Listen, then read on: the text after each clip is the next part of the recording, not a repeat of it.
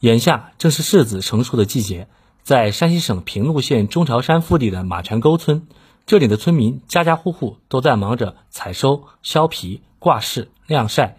加工当地特色的柿饼，成为一道亮丽的乡村丰收美景。从空中俯瞰马泉沟村，房顶上、树上都挂满了成串正在晾晒的柿子。马泉沟村村民马文红是当地一个柿子种植大户，由于今年的雨水充足。他家十多亩柿子的产量在两万多斤，可以加工四千多斤的柿饼。山西省平陆县马家沟村村民马文红，今年雨水充足，我家里种了十一亩小柿子，你看这柿子个头多好，百分之九十已经采摘回来，挂在这树上晾晒。呃，预计再有一个月左右就上市了，其中有一部分已经被客商预定出去。今年丰收年，我希望能卖个好的价格。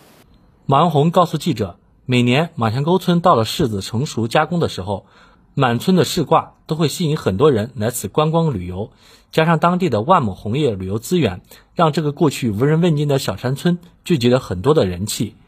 摄影爱好者詹志强，这个马前沟是山清水秀，风景秀丽，这个柿子也甜，就是雪花柿子特别好。啊，我们来了好几年了，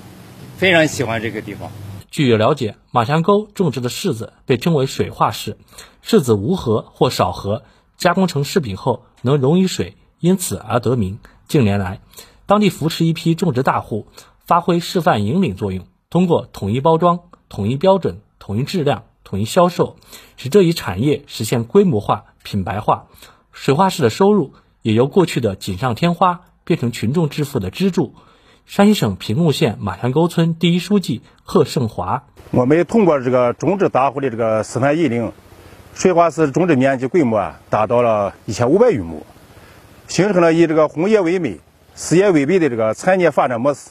可以说，这个小小的水花柿啊，给我们马家沟带来了人气和财气，为乡村振兴